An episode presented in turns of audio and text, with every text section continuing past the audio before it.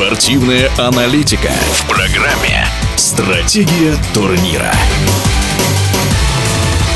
Долгожданное событие – чемпионат мира по хоккею в Латвии. В нашем эфире двукратный обладатель Кубка Гагарина, один из лучших хоккейных экспертов Алексей Бадюков. Что касается расклада сил команд, э, то я думаю, что это неизменно по сравнению даже с прошлым чемпионатом мира, потому что и канадцы привезли самую молодую сборную по сравнению с другими, но там есть достаточное количество игроков из национальной хоккейной лиги, и канадцы, как всегда, играют в одну систему и э, способны добиваться самых высоких результатов. И сборная США тоже довольно-таки неплохая, поопытнее, чем канадская сборная. Там обращаю внимание на Джейсона Робертсона, 21-летнего нападающего из Далласа, который на секундочку конкурирует с Кириллом Капризовым за звание лучшего новичка.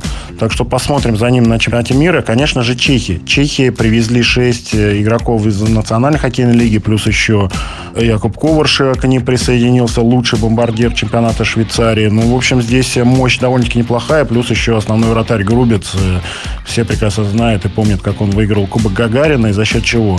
Так что чемпионат будет интересен, фавориты есть, э, и они все те же и еще добавим, что финская сборная, на секундочку, последний чемпион мира, также не стал изменять. Юка Яланин свой состав, и также и из континентальной хоккейной лиги, из собственного чемпионата собрал очень боевую сборную, потому что может, э, если в свой хоккей сыграет, то финская сборная может повторить где-то свои достижения. Ну и, конечно же, шведы, шведы, которые э, по-прежнему являются всегда одними из главных фаворитов. И если у них э, получится сыграть свой хоккей, точнее, если соперники дадут шведам играть в их хоккей, тогда э, жди беды для любого соперника в плей-офф. Что касается сыгранности сборной России, то здесь ярко выраженные связки и проблем не должно быть. И Шелунов, Аков вместе играли, с ними Барабанов, который вторую волну переживает очень хорошую в Сан-Хосе и приехал, потому что клуб не попал в плей-офф. Дальше а, тоже армейское из Москвы а, звено Слепышев, Карнаухов, Григоренко. Григоренко может сыграть в центре, и взаимозаменяемость с Карнауховым должна быть полным ходом, потому что ЦСКА вместе так и играли. Галимов, Морозов, Бурдасов. Вот здесь может быть ротация, потому что Толчинский после выздоровления может вернуться на свой уровень по игре, плюс еще тут и Кузьменко не забываем, и, конечно же, Подколзин, который придаст свежести вот этому звену.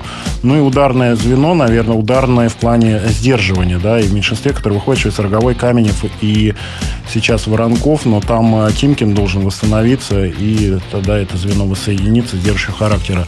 Что касается пар защитников, Зуб и Задоров из Национальной хоккейной лиги, должны себя как силовая пара показать, но и могут также в атаке сыграть. Гавриков и Проворов. Гавриков будет страховать Проворова. Проворов лучший защитник Филадельфии. Здесь все понятно, кто будет основным.